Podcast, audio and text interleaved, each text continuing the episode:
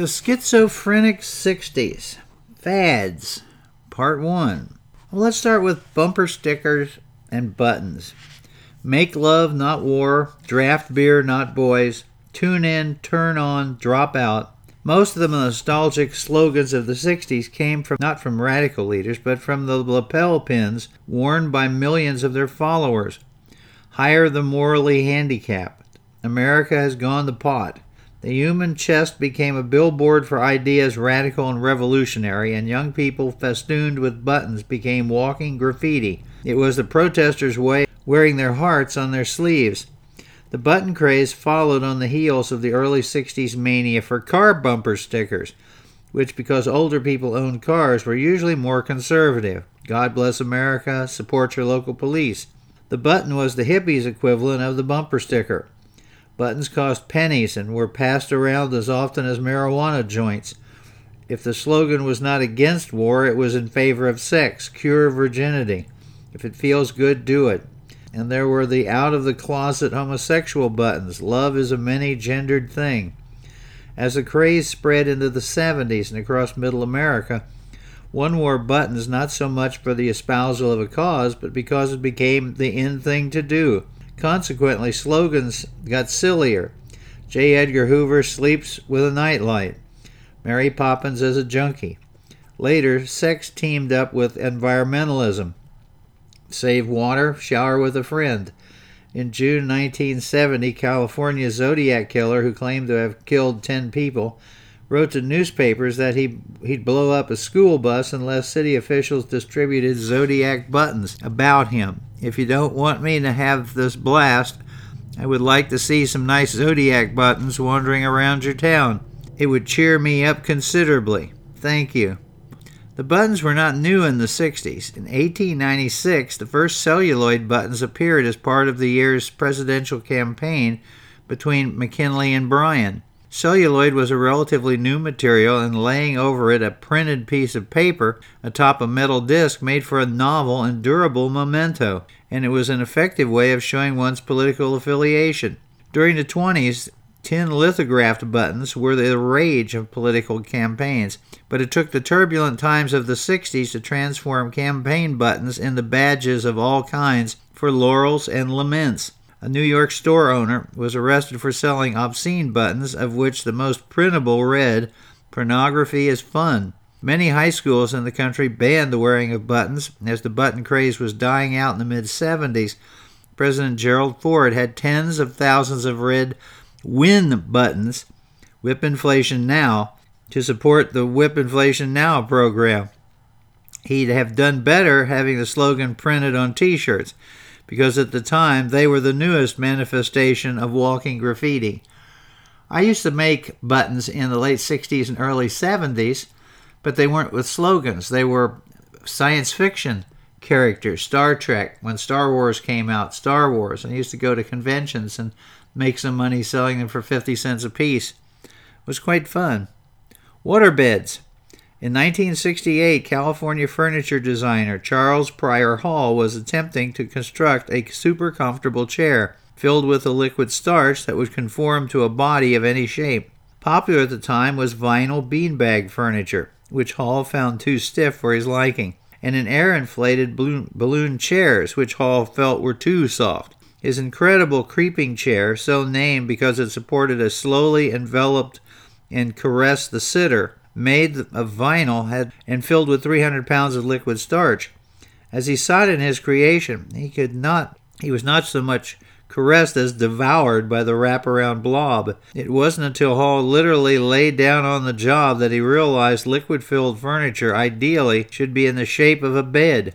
After a few nights' sleep on an experimental waterbed, Hall concluded that water got uncomfortably cold. The mattress became an ice pack, so he designed a heater for the bed then a patch kit for repairing leaks. By 1970, he had perfected to his own standards what became known as the waterbed. With the dawning of the age of Aquarius, in other words, from Latin, the water carrier, a bed of water seemed suitable in tune with the times. The beds first appealed to two diverse sectors of society members of the counterculture and the jet setting super rich. Playboy publisher Hugh Hefner installed a lavish king size model in his Chicago mansion. Las Vegas hotels made them features of their luxury suites. Most of the middle America, though, worried about the potential problems of having two tons of water on a second floor bedroom. Indeed, good housekeeping did not give its seal of approval to the beds. Instead, it related nightmares of owners whose floors had collapsed under the weight of the beds and whose electrical circuitry had shorted out because of the leaks.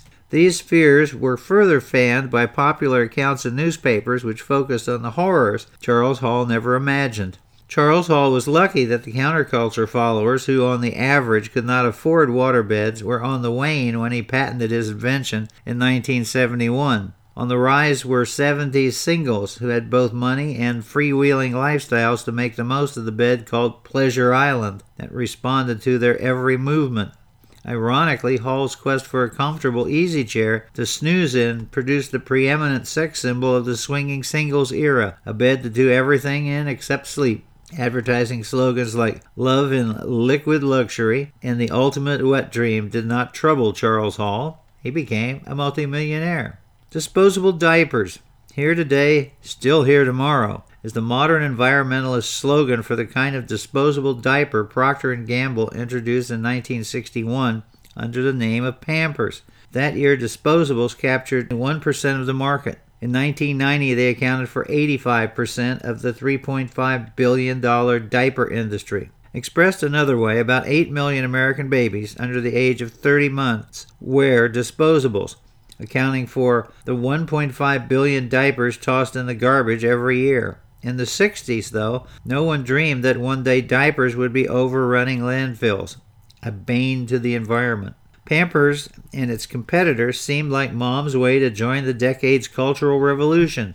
Teens were being told by Timothy Leary to turn on, turn on, tune in, and drop out. Clothing styles were changing yearly. Hair was growing longer. Social concepts became more radical. Music headed towards acid rock, and where there was the American mom, changing diapers, soaking diapers in bleach, hanging diapers on the clothesline to air dry. It was tedious, hated, and thankless task. The Pampers seemed a welcome solution. Consumer Reports surveying the competition, which included Sears Honeysuckle Disposables, Montgomery Ward's Tiny World, and Johnson & Johnson's Chucks, rather than the Best Buy for the grist for Christmas gift for the infant who has everything. Purity and Perma throwaway diapers adver- advised its readers you'll probably want to use them regularly, but there are times you won't want to be without them. The post war baby boom had produced a diaper problem. In many suburban neighborhoods, diaper services sprang up in the 50s, offering mothers one alternative to coping with the 60 to 100 diapers dirtied weekly by an infant for the first year of life.